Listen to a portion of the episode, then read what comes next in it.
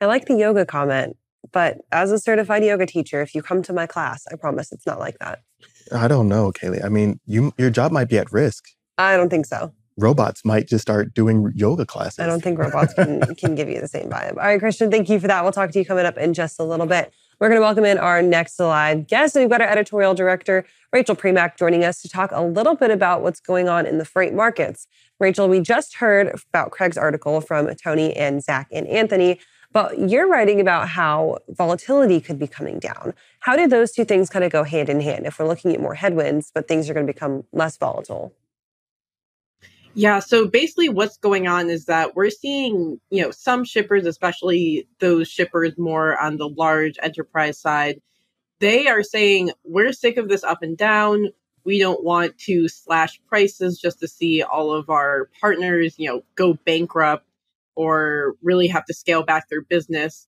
We're going to push for better service, but not necessarily the cheapest possible rates. And it's something that could perhaps change the dynamic of the trucking industry going forward. And Rachel, when we're looking at this um, current state, is this going to be something that is going to be able to hold up um, long term, I would say, momentum? Because this would have to be a, you know, a little bit of a higher cost potentially when you're focusing on some of those um, really increases in services instead of really going to the price. Uh, will this start to eat into margins and will they potentially start to get pressure from shareholders potentially? I could see that. But on the other hand, this could just kind of smooth out the crazy boom and bust cycles that we often see with these with trucking companies. So I think it's something that could, you know, make perhaps trucking a more safe stock to invest in, something a little bit less crazy, less less volatile. So while I'm sure, you know, boosting some of those, you know, on time and full requirements or even reducing uh, some other sorts of other sorts of lag times with uh, within within one's trucking network. I think that could certainly drag on margins on one end, but on the other hand, it would just make the entire industry just a little bit more stable, a little less crazy and and, and chaotic.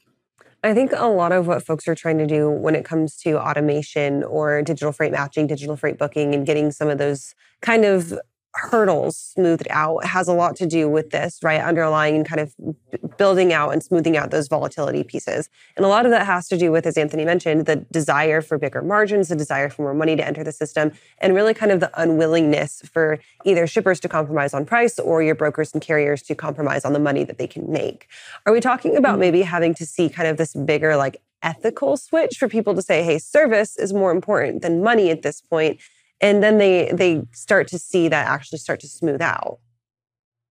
Yeah my my guess is that a lot of these carriers that are right now if they're partnered with these large shippers perhaps uh, during the last boom cycle for the trucking industry they didn't get that crazy upturn that maybe other other folks got. Um, you know just kind of, kind of digging into some of the examples here there is one executive at a large consumer package firm he told me that he decreased rates at his trucking company by about 5% this year compared to last. And while that is definitely a notable decrease, it's not nearly as much as the what it could be as we as those you know who are following spot rates know. Um, but on the other hand, this executive says he's trying to push for better service because if he can't get uh, his products into certain stores on time, he might not be able to partner with those stores going forward. So it's, it's, it's definitely kind of a bigger picture here. But going to another shipper who I spoke to for the piece, who was in the home building f- verticals, he told me that, uh, quote, we're going for blood. It, he continued, they stuck it to us for two and a half years and it's payback time. So basically, it kind of depends on how you treat each other when the other one is doing particularly well if you you know kind of stick it to them when you're doing well that's going to happen on the back end as well. Definitely an industry based around relationships and margins for sure. Rachel when we're looking at the overall freight market we have an upcoming webinar with ceo craig fuller and zach strickland as well talking about seasonality. Now seasonality of course has been kind of thrown out the window in some instances in some ways it's just non-existent but can you talk to some of the aspects of rfps and what that kind of looks like right now yeah, so that's definitely that was one one piece I focused on in the story. we used to have, you know, RFP season where at the end of Q around Q4, shippers would reevaluate, you know, where they think the market is heading. They would requ- send out RFPs to trucking carriers, and they would kind of uh, negotiate on rates and service and lanes going forward. And starting in Q1 or maybe Q2, those rates and those contracts would be established.